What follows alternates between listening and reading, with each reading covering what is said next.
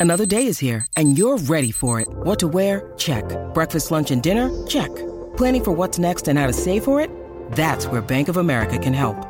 For your financial to-dos, Bank of America has experts ready to help get you closer to your goals.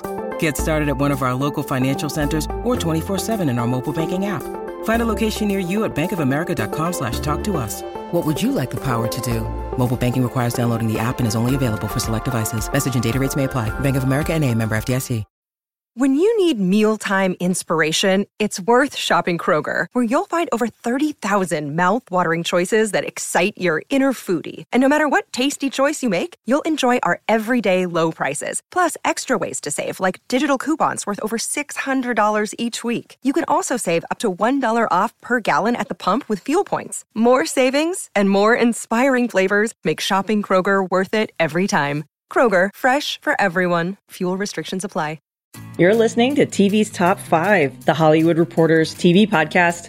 I'm Leslie Goldberg, the West Coast TV editor, and I'm joined as always by the great Dan Fienberg, THR's chief TV critic. What's happening, Chief?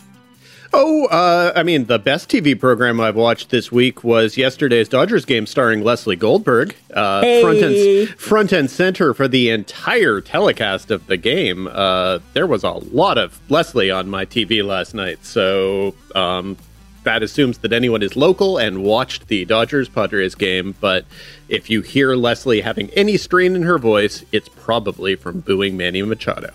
That is accurate. And cheering on um, on my boys in blue. Record 107 wins. It's a franchise best. It was very cool to to be in those seats and to see that game.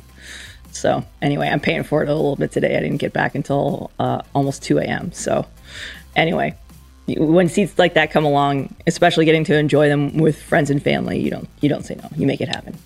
Heaven knows. And fortunately, it might be actually the closest we've come in a little while to a slightly actually slow TV week. Normally when we say that, it seems like an exaggeration or a or a bald-faced lie.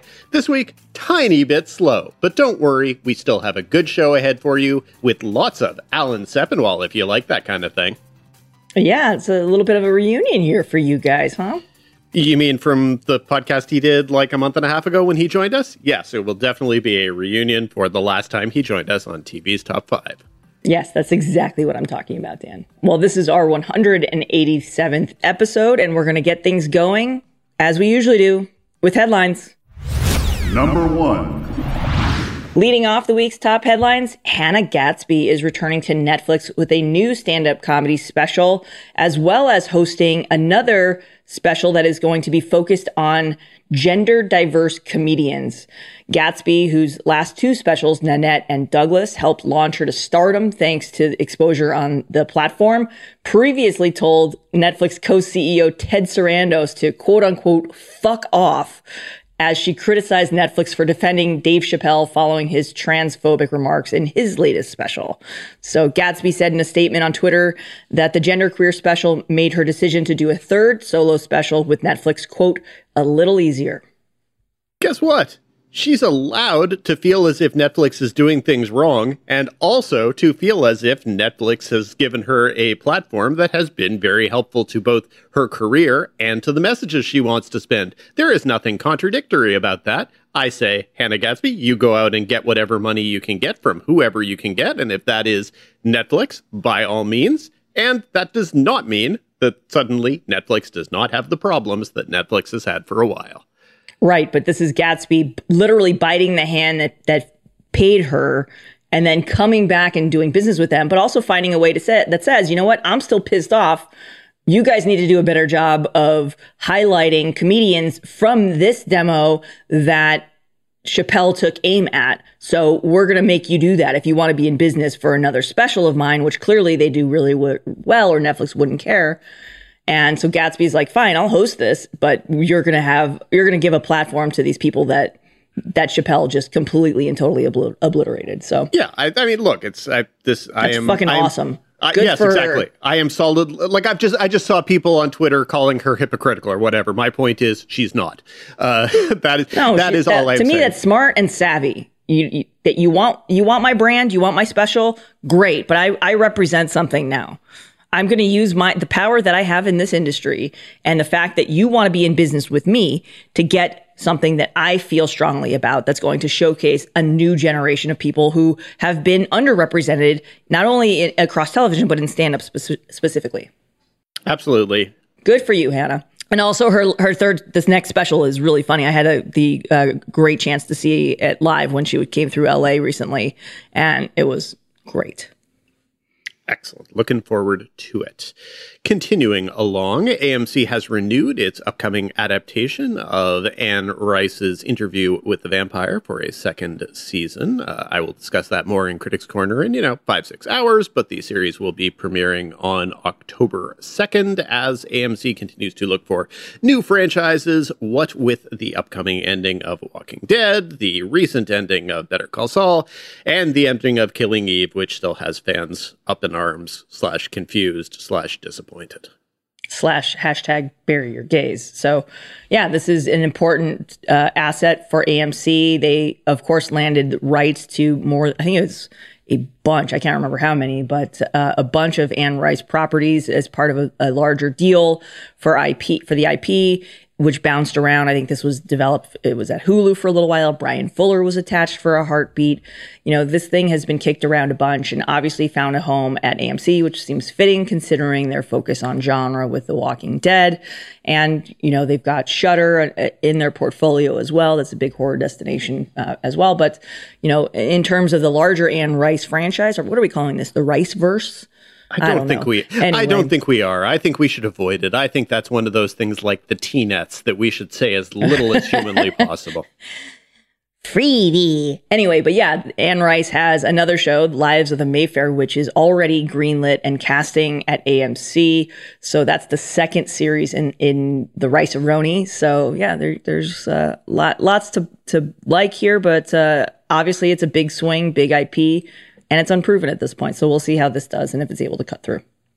Up next, Hulu continues to embrace the true crime genre and has gone straight to series on Under the Bridge, which is not an adaptation of the Red Hot Chili Peppers' uh, beloved album, but instead an adaptation of a book about the 1997 murder of a Canadian team from the producers of Little Fires Everywhere and Tell Me Lies.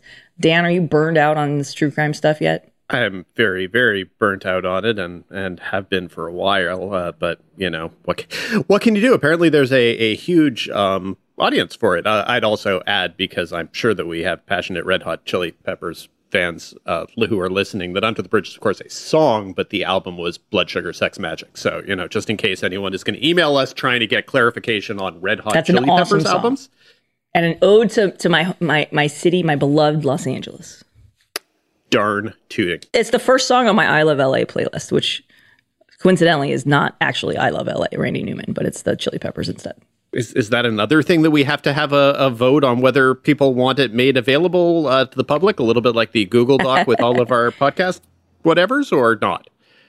Sure, I don't know. If you if you want it, I'll share it with you. It's on Apple Apple Music. Anyway, and wrapping up headlines, you might have heard the horrifying news that Schitt's Creek is about to end its run on Netflix. And you might be like, oh no, am I never, ever, ever going to see Schitt's Creek again? Is it not going to be available for streaming now that it's not on Netflix anymore? Whatever will I do? Watch it on Hulu. Yeah, Hulu announced uh, on Thursday that Schitt's Creek is coming to Hulu. So, yay! Yeah, okay, o- October third. There you go. October third. Now you now you know uh, you can you can stop your panicking. It's okay. Up next, Number two. Little uh, fun with nomenclature. Yay! We had Disney Plus, we had Apple TV Plus, we had Paramount Plus, and yes, apparently nobody has any new ideas on what to name their services, even though there's currently a Hulu commercial that's out where people are like, what is the stupid name we can give our Hulu Live Plus whatever streaming service and the guy says we'll call it Hulu Plus Live Plus Plus TV Plus and the guy says that's a horrible name let's do it. Well great. What's the latest plus in our TV arsenal Leslie? Well say farewell to Epix and hello to MGM Plus.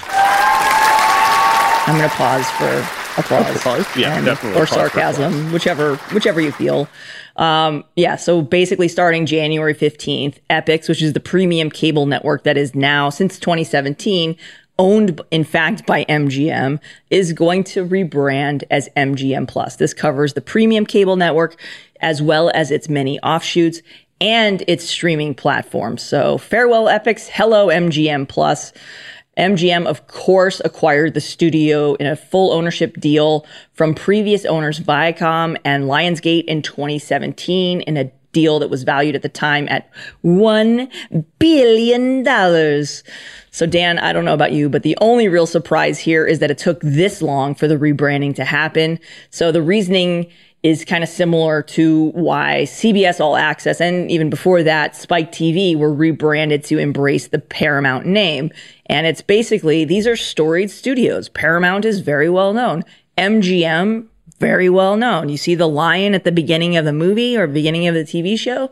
That's MGM right? So this is the, the producers of the James Bond and Rocky franchises, one of my favorite movies, Bull Durham, Silence of the Lambs. They did, the, of course, the the Clarice uh, ill-fated CBS show, among scores of others. So what the hope is is that the MGM name means something. It represents something. There is some name recognition and some value to that brand, whether it represents quality or it's iconic, or you associate it with James Bond or whatever it is. That's what's going to be the hub of this this network. It's what's been the hub of this network because obviously MGM, everyone is wants to vertically integrate, which is a big reason why Lionsgate and Viacom dumped Epix because they already have their own premium cable networks, right? Viacom, of course, is Paramount Global. They have Showtime is in their portfolio, Paramount Plus. Lionsgate owns Starz. Starz, of course, is obviously a premium cable network and has its own streaming counterpart.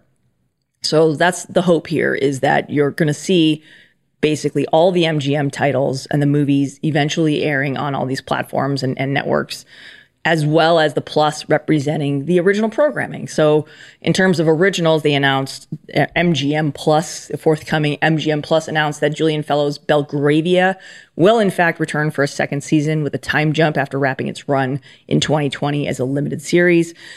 MGM Plus has also picked up a drama called Hotel Cocaine, a snowfall like series that's set in the late 1970s, early 80s in Miami.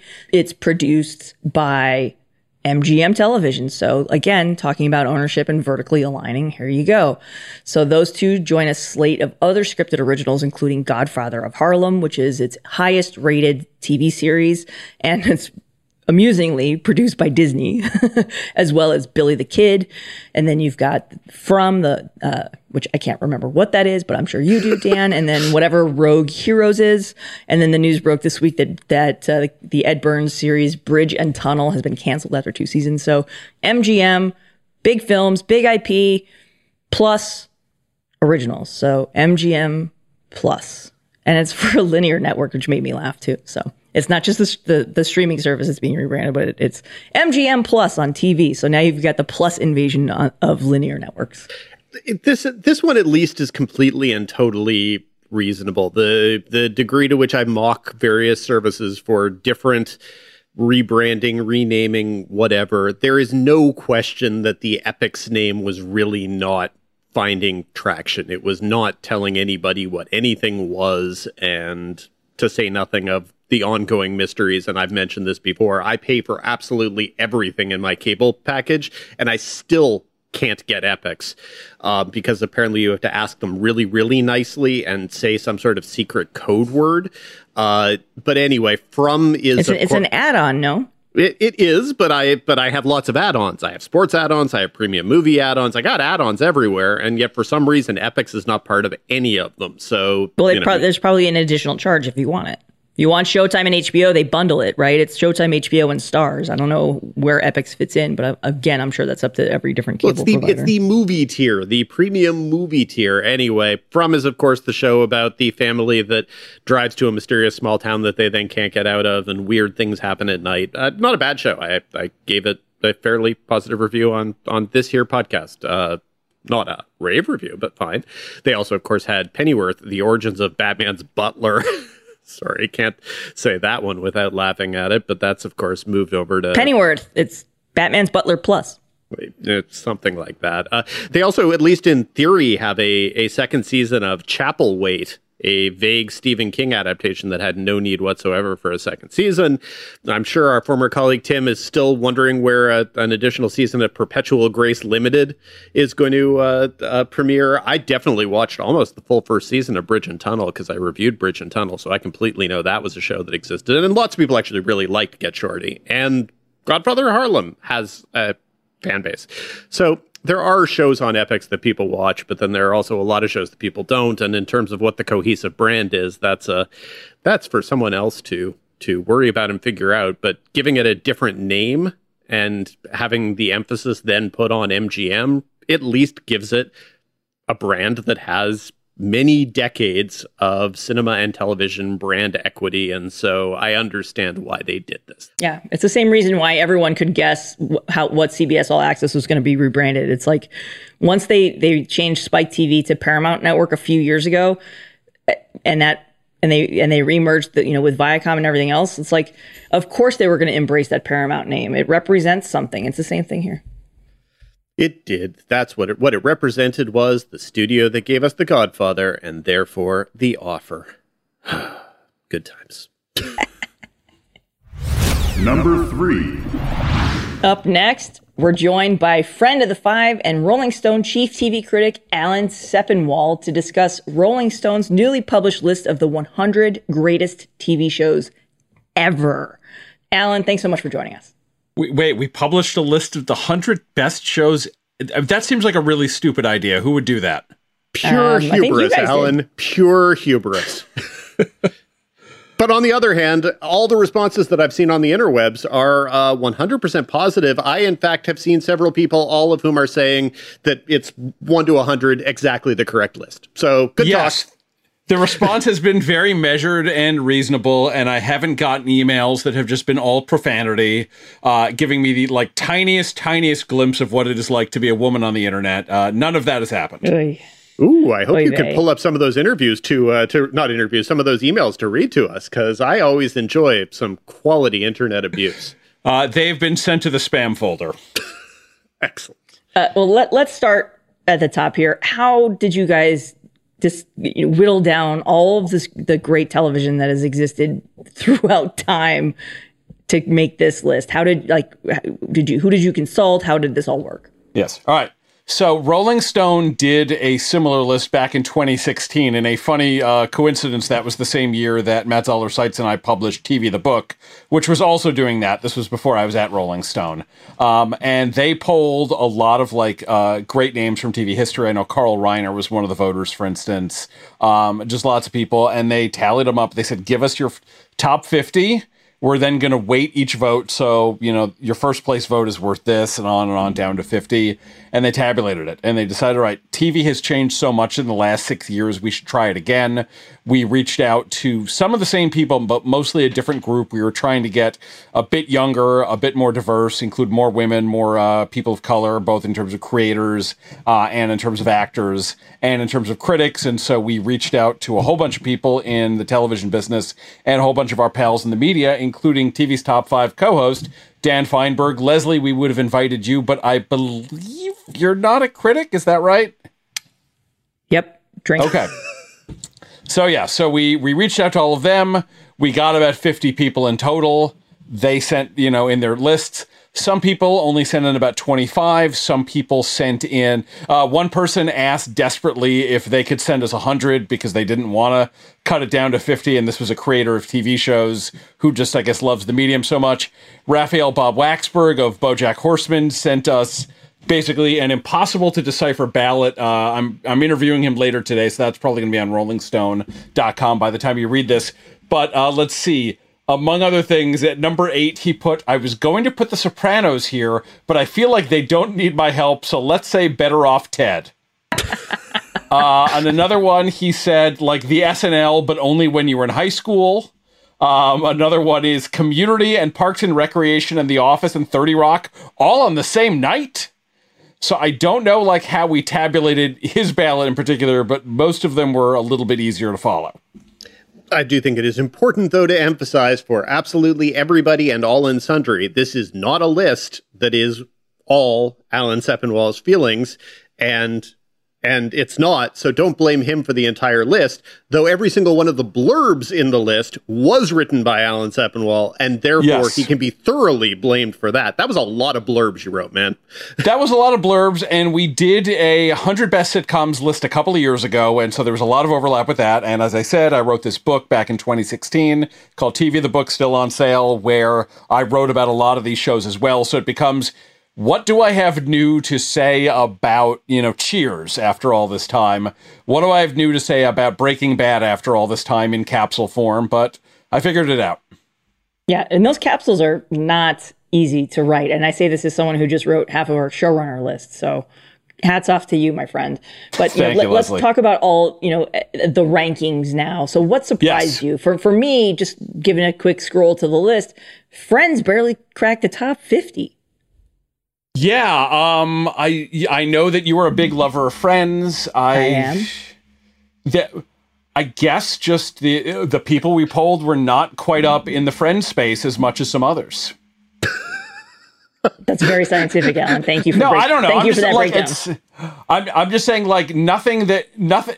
Everything on the list is like as a result of people voting. I will say that there was to some small degree some editorial oversight, and so some things moved around here and there, but mostly the things you see are exactly where they were. Like people are shocked. Fleabag is in the top five. Fleabag finished incredibly highly. People really, really like that show. The Sopranos was the runaway number one, you know, choice. Nothing else was even close to it. So the the way the voters voted is what what you're reading in the magazine and on the website.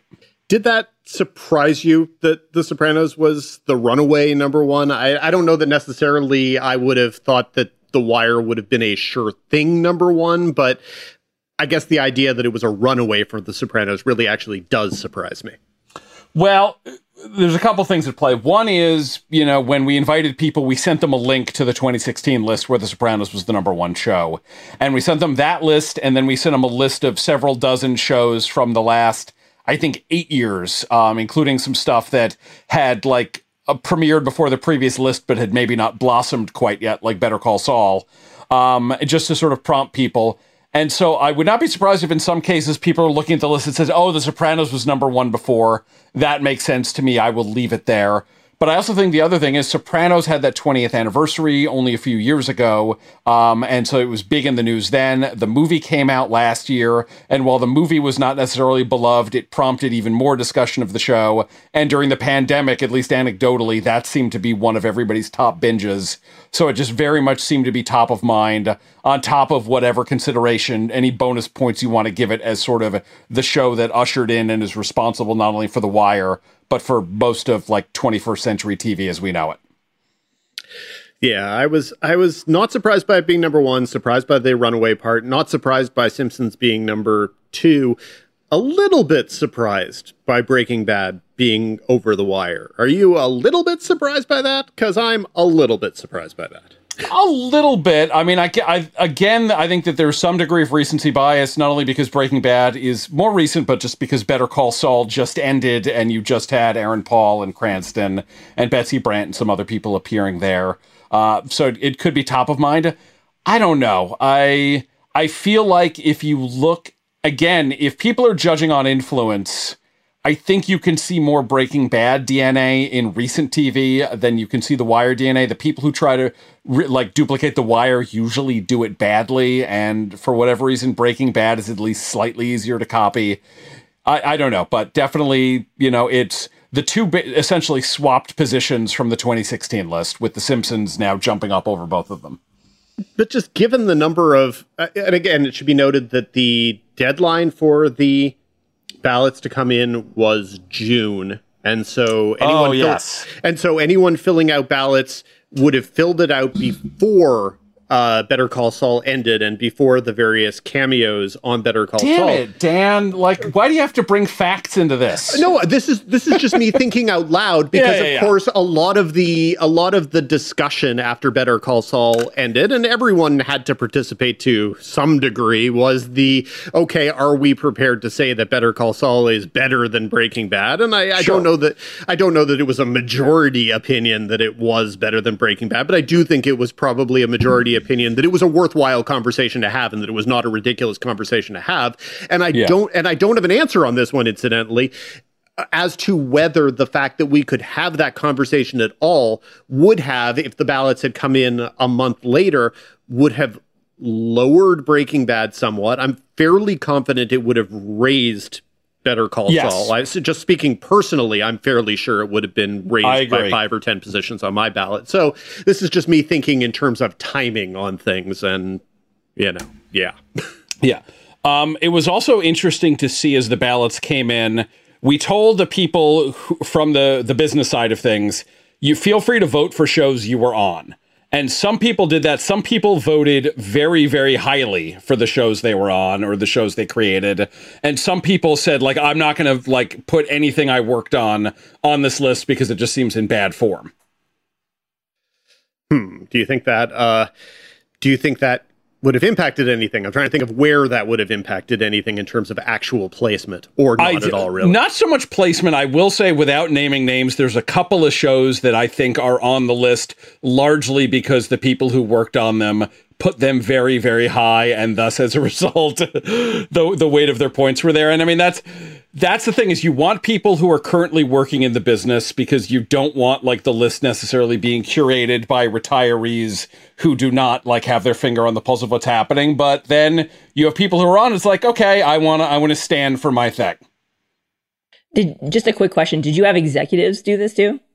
We did not have executives this time. I don't know if that's something we would consider if we do this again in, in another six years. Although uh, I think I would need to get a flak jacket if we're going to do it again next time. Well, Dan, let's hear your picks. Do you want to? Do you feel comfortable sharing maybe your top five? I can I can share mine and and sort of use it as a transition to some of my quibbles with things. Uh, I'll I'll go with my top ten. I had uh, Sesame Street at number ten on my ballot. I had Cheers at number nine. I had Breaking Bad at number eight. I had The Sopranos at number seven. I had Mad Men at number six.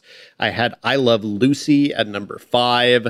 I had the UK Up series, the documentary series at number four, and the fact that I had it as high as I did and it did not make the top 100 suggests that no one else had it on their lists, and I do want to talk about that.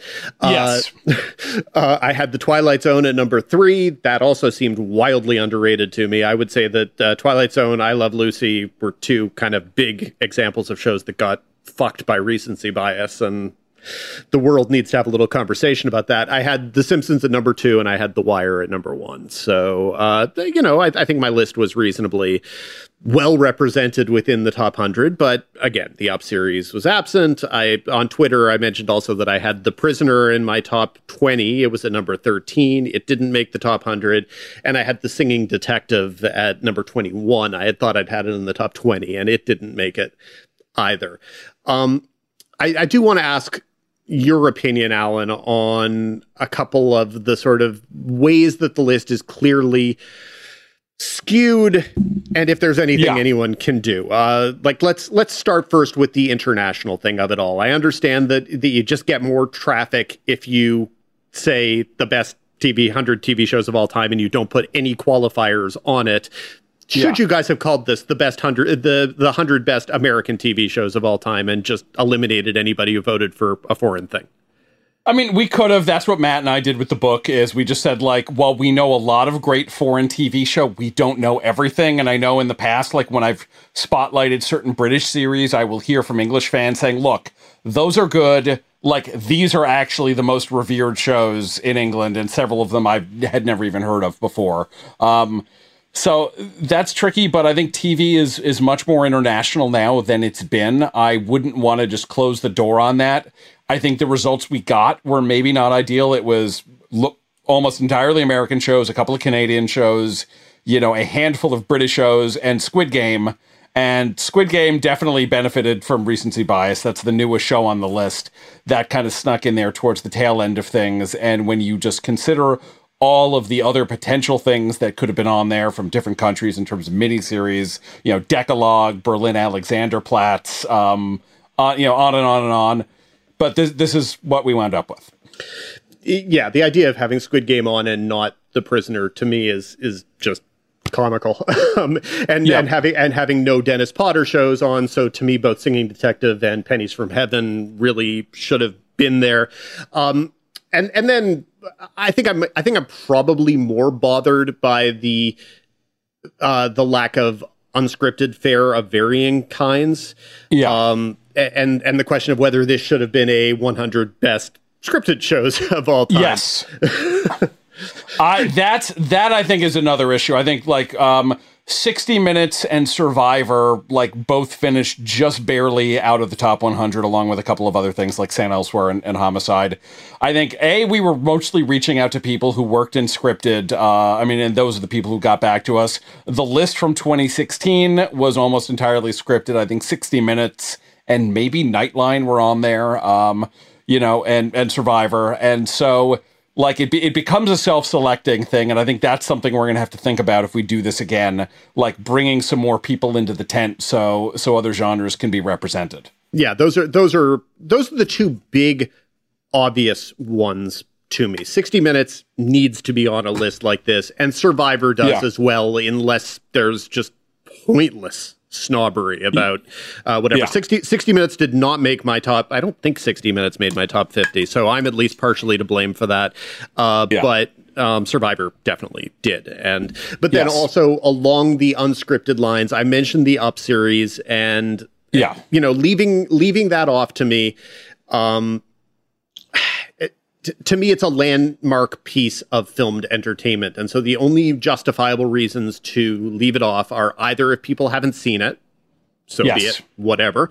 Um, or if people don't think it counts and given that the entire thing was funded by the bbc as a bbc project and has aired on Yeah. tv in the uk in each of its installments subsequently that is ridiculous. It should be there. Also I, i'm i'm shocked given again the recency bias of it all that uh, oj made in america didn't make it. Uh, t- to me that is another thing that that needed to be there. If if I had to if if I had to show aliens what life in America was like in the 1990s, I would Yeah. send that to the aliens because I, I think that it represents everything about like Yeah. five decades of America and and and not have it there is weird. But uh, i believe oj made in america was another one that was like around 105 or 106 and then uh, the first season of American Crime Story was one or two spots behind, and I think that may have been one where like you had some people picking one and you had some people picking the other, and sort of they they were siphoning votes from one another.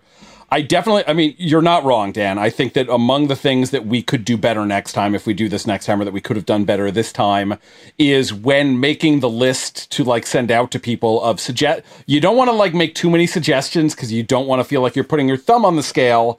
But at the same time, like if you mention some documentaries, that will then prompt people to think of other documentaries necessarily. Um, so it's definitely something we we can work on. We could we could have done better, and we can do better.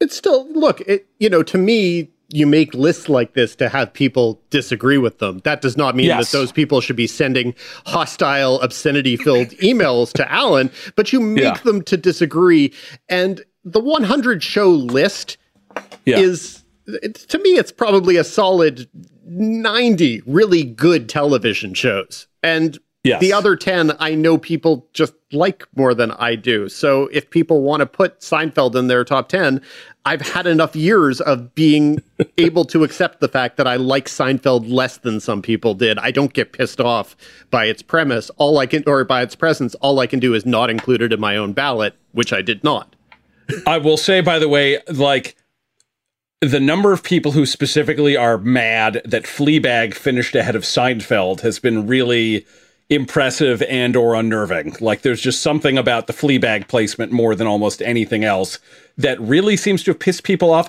and I can't possibly imagine what it could be that separates this comedy from a number of the other comedies we had in our top 10. Uh, well, th- look there there are two reasons Yes. One is people hate women, but the other one is also that it's only two seasons of television and there are only six episodes apiece. And that is the Yeah. one that I can at least entertain the conversation on. The the you know, the underlying sexism of it is is you know, some people feel that way. Other people, guess what, don't. Yeah. Uh, but yeah, no, it's there. But there's always going to be a difficulty of what do you do with the fact that Sure. Fleabag has 12 episodes, period, and that was a half a season for Cheers. That was less than a half a season for Cheers, and less than a half a season Yes. for Seinfeld. So This sounds an awful lot like a discussion that we have about the Emmys and broadcast shows and how we used to talk about categories that we should include for, for shows that do under 10 and shows that do more than 20 or around 20, et cetera. So What's interesting is when they did the list in 2016, before I was there, the British office, which again did 12 episodes plus the Christmas special, finished higher than the American version. And this time they switched places and were almost exactly in the position the other had been beforehand, if I'm remembering right. So that's a case where at some point people's affection for just the sheer tonnage of the NBC show and how many great episodes there are outweighed the fact that like the batting average of the Gervais Merchant show was better. Yeah, and and its ability to binge on Netflix, which people obviously Yes. did I was going to say it's Peacock. it's another one of those quarantine binges. I'm curious. I, I just you you can just say no. I don't know. Uh, What change did ER have between the two lists? I'm just I'm just going through in my mind and thinking of the things I know people binged extensively over the quarantine, and if there were certain shows that simply rose in people's affection or whatever over. You get, you got to give me a minute because I'm I, I don't know off the top of my head, but I'm happy to look it up. Uh, right now it was 54th, and I'm going to get the 2016 list. Um, but it was it was interesting to me. I didn't even realize it until I started writing the blurbs. ER is the only doctor show that made the top 100, and this is one of like the most resilient, enduring of all you know TV genres. Like House didn't make it, Grey's Anatomy didn't make it, St. Elsewhere, as I said, barely missed. There's just so many, and ER. I love ER. ER is great. ER is the one I would pick if we were going to have one, but it was just surprising to me that it was the only one. with with something like House, that's an example of a show that if it had just ended after maybe four seasons, people would have been, or if it had aired on HBO, you know, it, people would have felt more affection, and then it kind of kept going and kept going, and affection waned a little bit, like.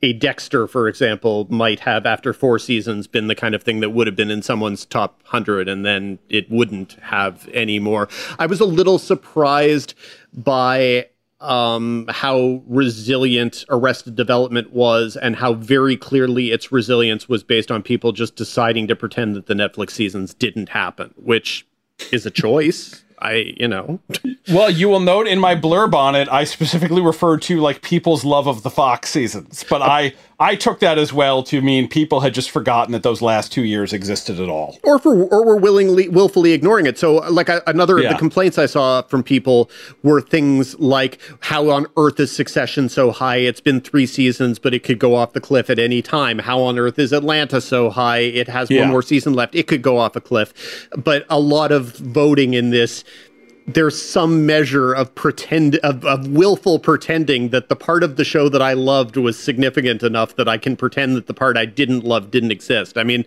my I have uh, Arrested Development number 49 on my list, and even that I felt was was generous because again, those last two seasons they exist. You you can't pretend they don't. So but whatever. I think it's. I'm I mean, I think that gets back to the Office thing, where again, there's a lot of bad episodes of the American Office, and most of the final two seasons are pretty dreadful. And yet, all that you like with as the years pass, what you're thinking about is you're thinking about Michael cooking his foot on the Foreman grill, and Dwight doing the fire drill, and Jim and Pam like kissing at the end of Casino Night, and all of the really great stuff. And then the other things kind of filter away in the haze of memory and nostalgia.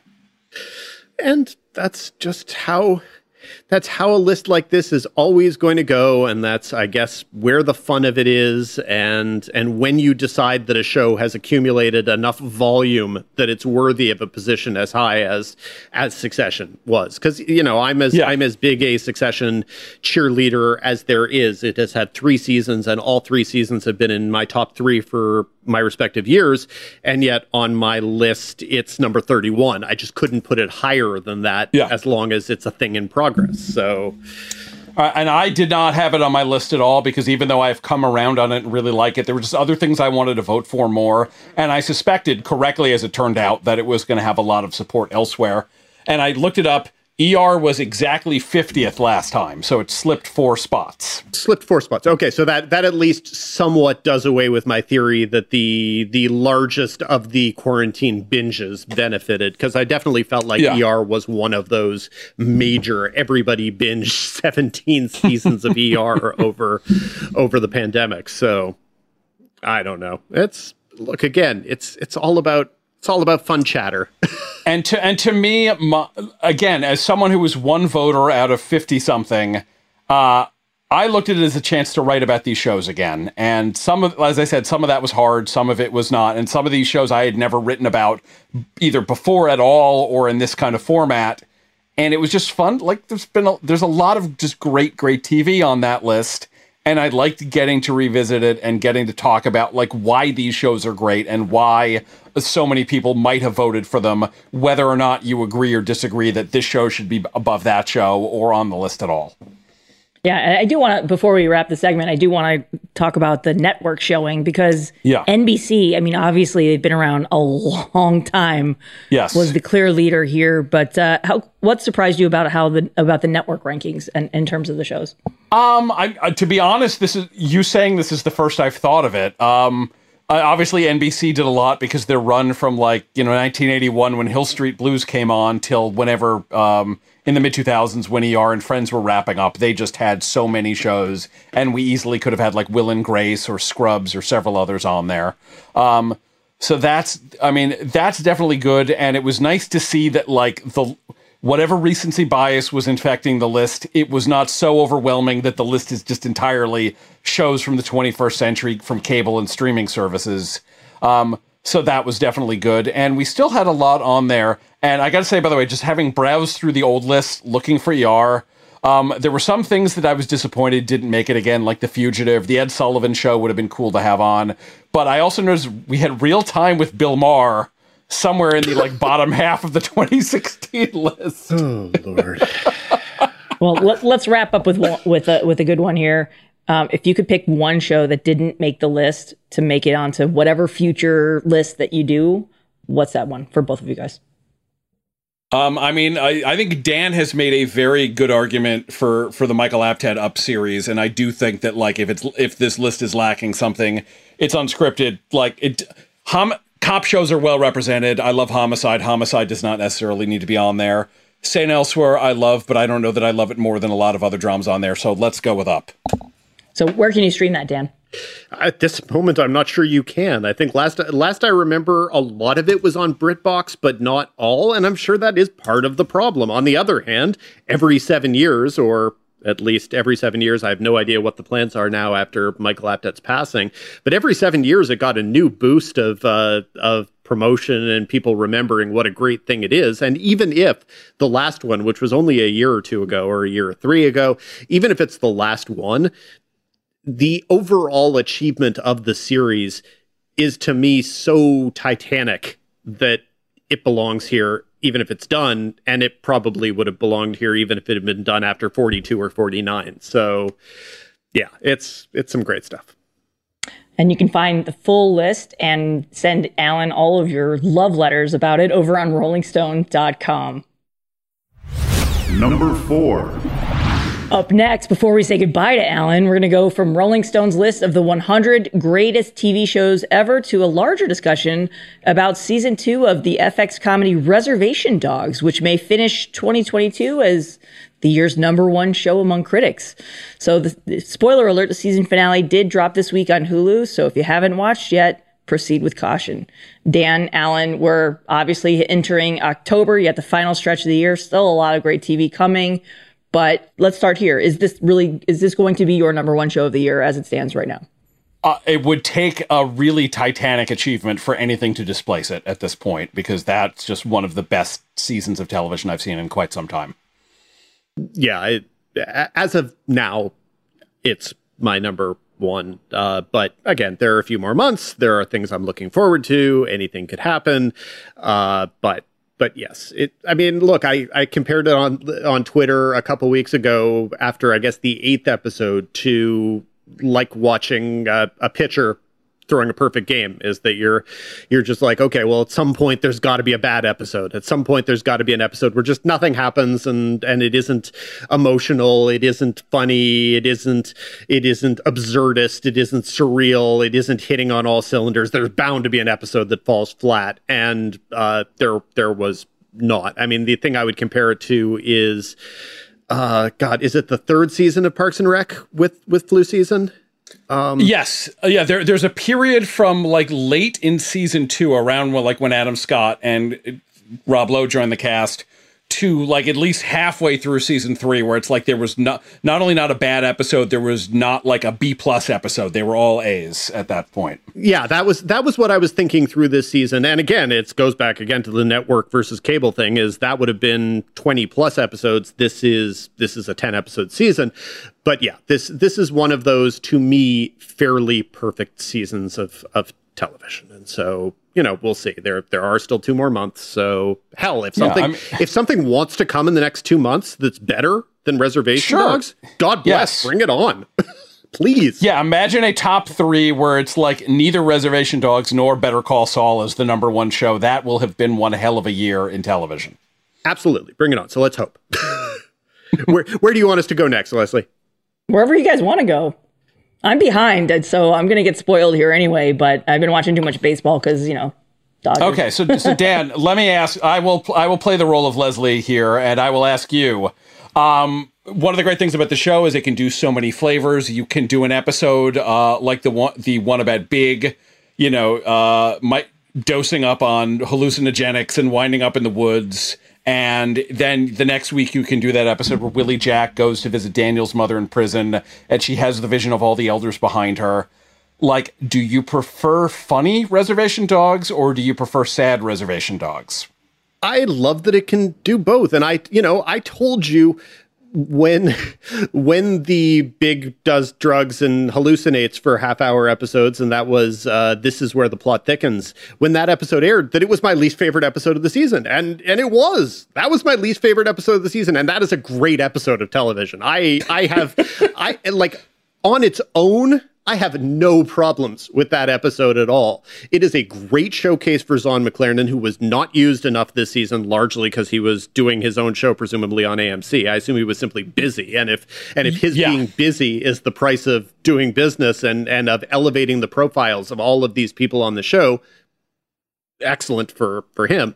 But yeah, that was that was my least favorite episode of the season and it was a fantastic episode. So let's say that I don't like the show as much in its uh more surreal vein, but I don't think that's that's true. Um yeah. I like I it would be hard for me to choose. My favorite episode of the season really was Mabel, which was the the memorial episode that was built around yeah. uh, Devery Jacobs, Elora Danan character, and and her losing her grandmother, and everybody coming together and reflecting on that. But when I say that that was my favorite episode of the season, I, I, think the episode with Cheese at the at the group home with Marc Maron, maybe that was my favorite episode of the season because that was just an amazing episode of TV. And I think that we could sort of go down the cast and talk about just all of these stars and and how bleeping good they are. Like how great Lane Factor is as Cheese. Yeah. How great Paulina Alexis is as Willie Jack. And now that we know that her full name is Wilhelmina Jacqueline, I find that both logical and and very sweet. How great Devery Jacobs has always been, and just how great every individual piece of the supporting cast beyond those four is yeah. slash are. So okay, get, same question back to you. Is there a mode in which you prefer that Reservation Dogs is acting?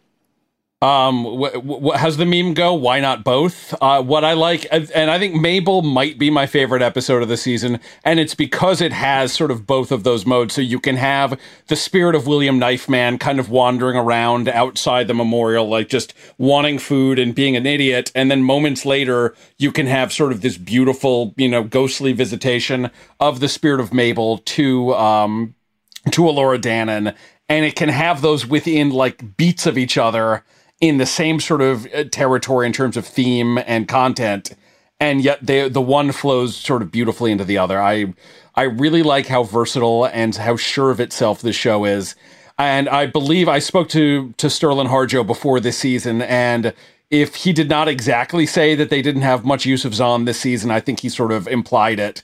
And he said, like, we will get good use out of him before you see the rest of the episodes. And they did. Like, if you really only have him for one or two, that's the way you got to use them. Also, this is, there's just nothing you can do if you have a 10 episode season and they're half hour episodes and you've got the cast that they've got. I, so sure, I would love more Zahn McClarnon absolutely anytime possible. I would love more um, that you know they had Wes Studi I think for an episode, maybe two episodes. I would love more of him. I would love more Gary Farmer. Um, yep. If someone wanted to give me a uh, uh, Mekko and Mose centric episode, you know, where is that episode and why has that episode not happened? Probably because there are too many options. There was the episode where we just went off to the convention with the aunties. That was a tremendous episode that connected emotionally with everything in the season, but it didn't connect directly with the four main characters that we wanted, but didn't bother yeah. me at all. yeah, no, it's it's really great. And one of the things that struck me about the finale, and we'll we'll tr- let's tread a little bit lightly for Leslie's sake, is one of the things that they do in the finale is it. Fi- nothing on FX these days, or FX on Hulu, or on Hulu, or whatever the bleep we're calling it these days, seems to ever be in danger of an abrupt cancellation anymore. They they tend to curate things better than that, and they give people. Excuse me, warning. where is my season two of Taboo, Alan? Where is my season two of Taboo? Was was that the Tom Hardy thing? it was indeed the Tom Hardy thing. That was definitely at some point renewed for a second season, but will we ever see it? I have no idea. Anyway, continue. Yeah. Sorry, I, I, just wanted to okay. mention that, that was a TV show that existed. Yes. all right. So one of the things that you would see a lot back in the days when you know all we were watching was broadcast TV is you would have shows that were kind. They knew they were on the bubble, and they would do a finale that sort of could double as the end of a show in case they didn't get renewed. You know, Chuck did like seven of those over the course of five seasons. And I watched the the season two finale of Reservation Dogs, which is so beautiful and so funny and so weird, and so all of the things the show can do. And then I got to the end of it, and I thought, man, like I want to see more of this because this is an incredible show. But if they never made any more, this would be a perfect conclusion to the story. And absolutely, if they had decided that season two was the end and that uh, Sterling Harjo wanted to do other things, then I would absolutely uh, be able to vote for Reservation Dogs for the next Rolling Stone uh, top 100 TV shows of all time list, because otherwise, two seasons feels like very little. But on the other hand, it seems like a thing that could be plausibly argued. Uh, if one. Yeah, if I'd seen this whole season, I think I might have sl- snuck it on somewhere in my 50. I, I think probably I would have as well. But no, you're you're absolutely right that there's no question that if this was where the show decided to end, this would have been absolutely and completely a full circle uh, exploration of the story that was introduced in the pilot, that was carried through, that was the ongoing conversation point through the entire second season. A lot of people I've seen on Twitter, the, the basically the only reservation I've seen from people, haha, reservation. Uh, sorry. Damn. It wasn't intentional. It just came out. It, it doesn't mean that I can't use the word. Um, the only but, hesitancy that people had there we are. The complaint that people had that I can understand is that they wanted to see the reservation dogs. They wanted to see these four main characters spending more time together and that the entire season was often about splitting them up. And first of all, the first season did that also. If you go back to the first season, there are episodes that are focused exclusively yeah. on cheese, exclusively on Willie Jack. That's that's what the show always did but but when you watch the finale the finale is built so entirely around okay here are these characters who have barely been together all season who have only been together with various strains and stresses when they've been together this season. Here they are and they're working through things without necessarily having the let's all sit down and have a discussion about what we're working through but they still did that somewhat.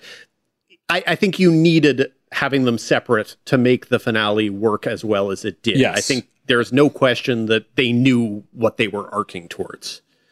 Yes, and also I think if assuming that this was done with knowledge that there would be more seasons and it's since been renewed, like this is something you can do if you know you're going to do more of it. Um, because I, I do feel like it's a thing sometimes in young people's lives where a friend group starts to fracture and they you know they fall apart and sometimes they mend themselves as happens here and sometimes they don't and it felt very true to you know adolescents of you know of any group, not just necessarily indigenous kids living in rural Oklahoma. Um, and I liked it a lot.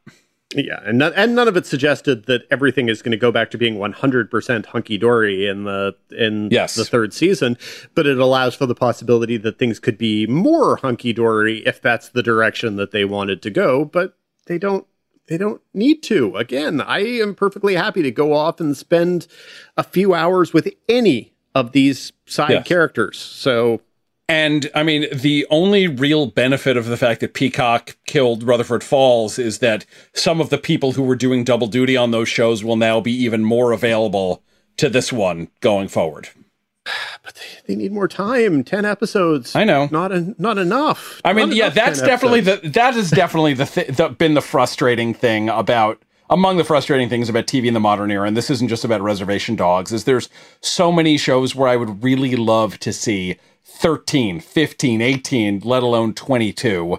Uh, and it's just nobody wants to do that anymore for both creative and financial reasons. And I think a lot of like the best moments on the shows that all three of us grew up watching came like much later in the seasons or came in these episodes that were not in service to any kind of ongoing arc. It was just like, let's hang out with these people or let's try something and see what happens. And obviously, Reservation Dogs is a show that will try something every single week but I definitely want to spend a lot more time with them than we are able to under the current business model. Yeah. Well, at least you get season three, guys. Yep. Well, you can go back and listen to our August 2021 interview with co creator Sterling Harjo, pegged to season one of the comedy. That's in episode 132. Obviously, Reservation Dogs has already been renewed for a third season coming probably next year because it sounds like they're going to try and keep this on an annual schedule, which is nice. And Alan, you so. pl- you plugged the Rolling Stone list extensively, and you uh, also plugged your book I, I, multiple times. Anything else you want to plug while we got you? Um, like I said, I'm going to have this thing about uh, with interview with Raphael Bob Waksberg, which I'm going to do in about 20 minutes from when I leave this, uh, and that should be up on RollingStone.com tomorrow or today. By the time people are listening to this, I always get confused about what day it is. It's all the time warp. Thank you so much for joining us, Alan. Pleasure as always, guys. Number five. As usual, we wrap things up with the Critics Corner. Lots to choose from this week. Uh, surprise, surprise. I heard there's a lot of TV, Dan. Ramy makes its long awaited return for season three on Hulu. Uh, obviously, one of our favorites. And then we've got another one of your favorites, Dan. The Amber Ruffin Show is back on Peacock. Onyx Collective launches its first scripted original, Reasonable Doubt, which arrives on Hulu. The Mighty Ducks Game Changers returns without Emilio Estevez. And then on broadcast, ABC and CBS have the rookie spinoff Feds and the return of one of last season's breakouts, Ghosts, respectively. And then, of course, you're going to read, you've read all the headlines about all the cast changes. Saturday Night Live is back for the start of its 48th season. Obviously, there's no screeners for that. Hi, it's called Live, Saturday Night Live. But Dan, lots of other things to choose from this week. What you got for us? Indeed. Um, okay, so Reasonable Doubt has already uh, premiered, I believe, on Hulu. Might as well at least quickly touch on that. Uh, I've watched um, an episode and a half of it, basically, and what I can say is it does feel a lot like a streaming version of Scandal. The the show's creator is a Scandal veteran, and so it is not surprising. The pilot was directed by Kerry Washington. Again, not surprising that it would feel like. Who also executive produces the series. Indeed. So no no surprise it would feel scandal esque, and that's perfectly fine. Um, it, it stars Emayatzy who I, I just I think she's so good, and I've thought that she was so good going back to the Ava DuVernay film Middle of Nowhere. That's like a decade ago now, and it's very very simple to know why. Uh, you know, Hollywood didn't rush out and put her as a star in a dozen different TV shows and a dozen different movies. It's uh, you know, is what it is. Um, but she's great. She should have been a star after Middle of Nowhere. She should have been a star after uh, the above average reboot of of Roots. She should have been a star after CBS's The Red Line, which uh, was not a great show, but which was a show of some ambition. And and here she's she's great. She is she is just a fierce screen presence and to me there's absolutely no reason why a tv show starring her shouldn't be successful, it should be a thing people want to watch because she is awesome, and it's a it's a great cast around her. Also, people like Michael Ealy, etc. Uh, so I actually think I probably will get back to this at some point, uh, but there was really just too much TV this week. Uh, and again, just as a reminder, if you don't remember what Onyx Collective is, it's the little mini studio that's overseen by Freeform president Tara Duncan that is focused on stories around people of color and underrepresented communities. So this is their first ever scripted series. And of course, all things Onyx will stream on Hulu. Continuing also with Hulu, premiering on Friday, is the uh, third season of Ramy, which of course has been one of my favorites since it launched God, who even knows anymore, back in 2019. And then the second season kept going into early summer 2020, and then the show kind of vanished. And for people who watch the show, and if you don't watch the show, I've only mentioned, you know, several dozen times to watch it. I eventually got Leslie to watch it. It took a long time. Uh, but of course, the second season ended. It, it ended in a fairly dark place. Uh, if you'll recall, Ramy had done some very, very bad things involving the woman that he married, and basically, you had Mahershala Ali as the sheik, uh, the sheikh rather, telling him that basically he hurts people and that he makes things worse. And it was a pretty damning thing, but probably an appropriate thing because one of the things about the character is that he does a lot of things that are bad and does not necessarily stumble into hilarious consequences. He stumbles into consequences that sometimes are funny. And that's kind of the difference between something like uh, Curb Your Enthusiasm, where Larry David's character, of course, does all sorts of bad things, and there are really never any consequences whatsoever because he has that Seinfeld money and Ramy does not.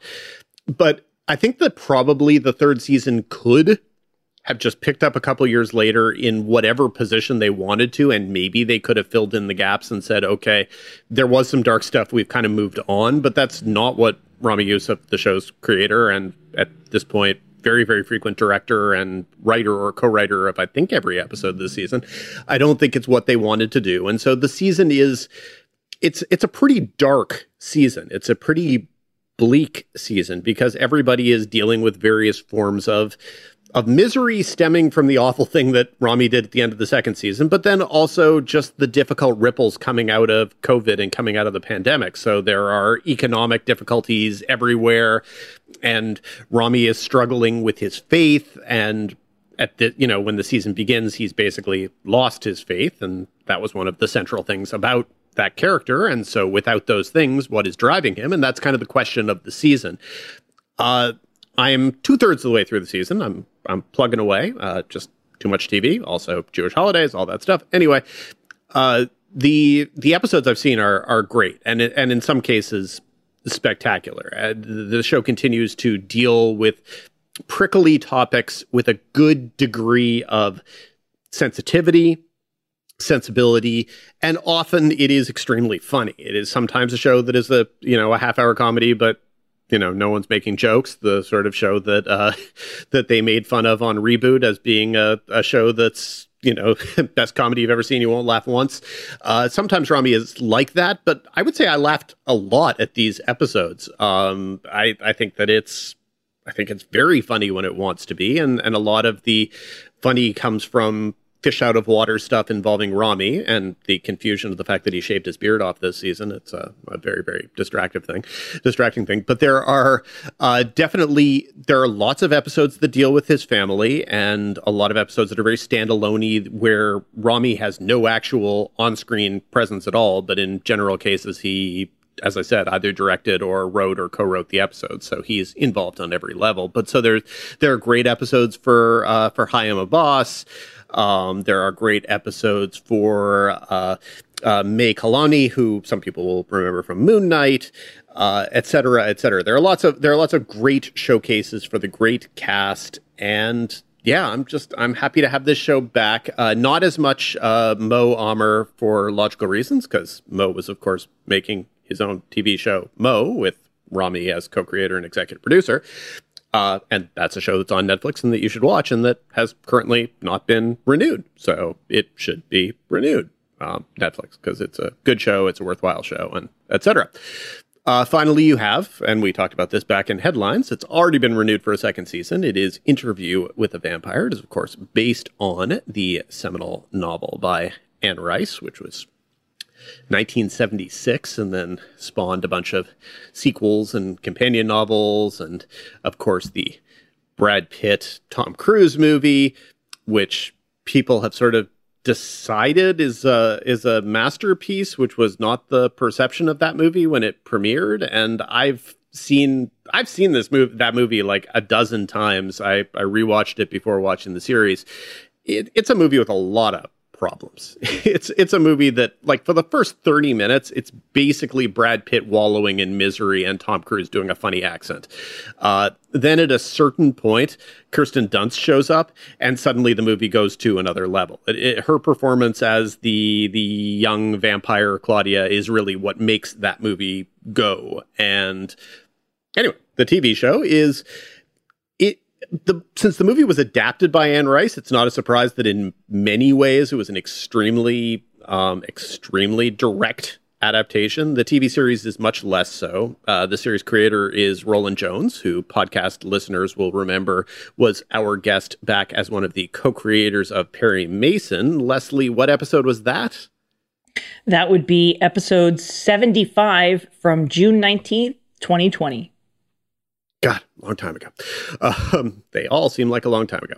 So it, it does a lot of changes to the story, some of which are vaguely cosmetic and some of which are very, very significant. So the, the biggest and most obvious change is that the entire storyline was pushed up in history. And so we begin kind of at the beginning of the 20th century, and uh, Louis, the character played by Brad Pitt in the movie, is now played by Jacob Anderson, and he's now of Creole heritage.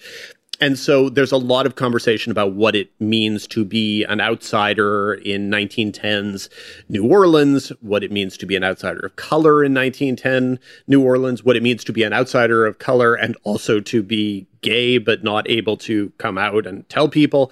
So there's a lot of subtext that I think is actually very interesting and that simply gets brought to the surface rather than like, ooh, are they making yearning glances at each other? Um, or, oh, they must be lovers, but it's definitely not a thing that they're going to put on screen or whatever, which is sort of how the movie handles it. Uh, here it's it's just straightforward. Uh, Lestat comes into town. He's played by Sam Reid, and uh, things get really swoony in a hurry. And uh, but then they also get mopey in a hurry. And when things get mopey, as in the book, as in the movie, there's the creation of a baby vampire who is not really so well adjusted to uh, you know society and becomes feral, etc., etc. Um, I've seen five episodes of the new show, and I think I like it in general. I have reservations all over the place, but there are elements of it that I really love. I think Jacob Anderson is great as as Louis, and I think that uh, that he's giving a a soulful a soulful performance that's less wallowing in misery than what Brad Pitt does in the movie.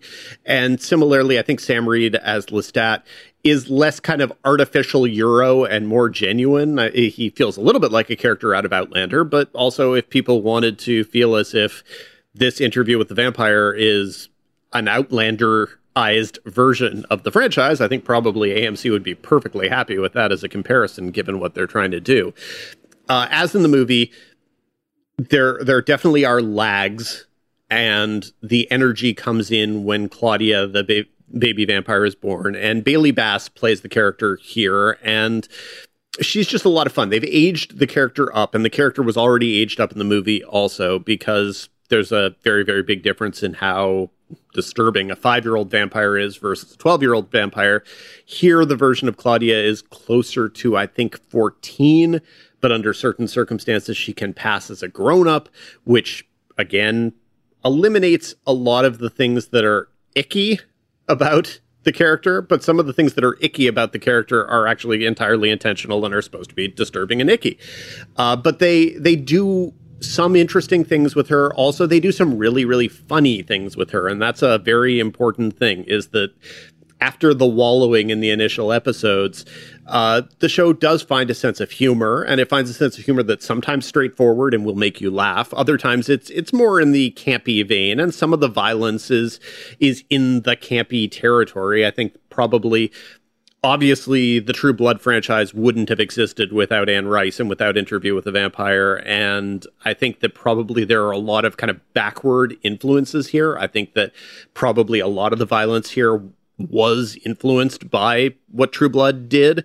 Similarly, I think a lot of the treatment of Claudia was influenced by uh, Let the Right One In and kind of how that handled being an eternally youthful vampire who will always look like a child but will always feel on the inside like a mature vicious adult and and what the conflicts are in that. So which I, which doesn't bother me. If you know if if interview with vampire obviously influenced an entire genre there's no reason why a later adaptation of it shouldn't be influenced by some of the things that were influenced by the original. So anyway circular. Uh I, I think that there's some clumsiness in in finding the tone and some clumsiness in the way that things are paced. It's obviously very very deliberate. There's no rushing ahead, and I don't know how many seasons they really plan for this to have, but it, it's still going along well. And I, so I think it. I think this one really does have potential. I think the people who are devoted strict fans of the book will have problems with it because many many things are changed you know? The the book the interviewer from from the title uh, who was played by christian slater replacing river phoenix in the movie it, he's described he's named just as the boy. It's a it's a young person and his youth is central. Here he's played by Eric Bogosian and Eric Bogosian is nobody's idea of a boy these days. So what you have is a much older reporter who is facing his own mortality. And i think that again it's a choice and it's a choice that the show deals with. And i think that what i found most admirable really about the series is there are many adapting choices that are made throughout, and in almost every case, you can see the reasons why they made the choices they did. And sometimes when choices are made in literary adaptations, you go, okay, well, that was haphazard. Or, okay, but you didn't think of the consequences of this. I get the feeling they have thought of the consequences of the choices that they've made, and I, I respect that a lot. It also uh, directed by Alan Taylor for the first couple episodes. Uh, it is a really good looking show. The representation of of New Orleans, again, early 20th century, very, very handsome. Costumes are fantastic.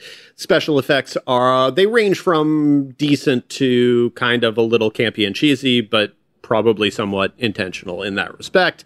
So, yeah, I, I in, I enjoyed enough of this that I will definitely keep watching it. It is not a product that to me arrives on TV fully formed and fully assured of itself, but it continues through five episodes to have a, a lot of potential and to be kind of worth checking out. Uh, so, as the quick little background uh, or recap, reasonable doubts on on Hulu. Uh, I really love star Emayatzy Corinealdi. I think the show feels very very scandal esque. So if you've been missing Scandal, I can see how that would be a thing that you would want to check out. Uh, Ramy premieres Friday on Hulu for its third season, and it continues to be great. Uh, there's an off chance that at this moment it's the best show on TV with Reservation Dogs gone. So worth checking out. And then Sunday is the premiere of Interview with the Vampire, which I have reservations about, but also think there are a lot of elements about it that really work. So it could mature into something terrific, maybe. So yeah, lots of TV. Well, for more of Dan's weekly recommendations, be sure to subscribe to the Hollywood Reporters newsletter. Now see this and bookmark thr.com slash TV dash reviews for more. That feels like a good place to wrap things up. Thank you for listening to TV's Top 5, the Hollywood Reporters TV podcast. Be sure to subscribe on all of your various podcasting platforms. If you like us, rate us. If you really like us, write a little reviewy thing it does help spread the word of mouth. We're always happy to chat with you guys on Twitter. Come say hi, let us know what's working, what isn't working, etc.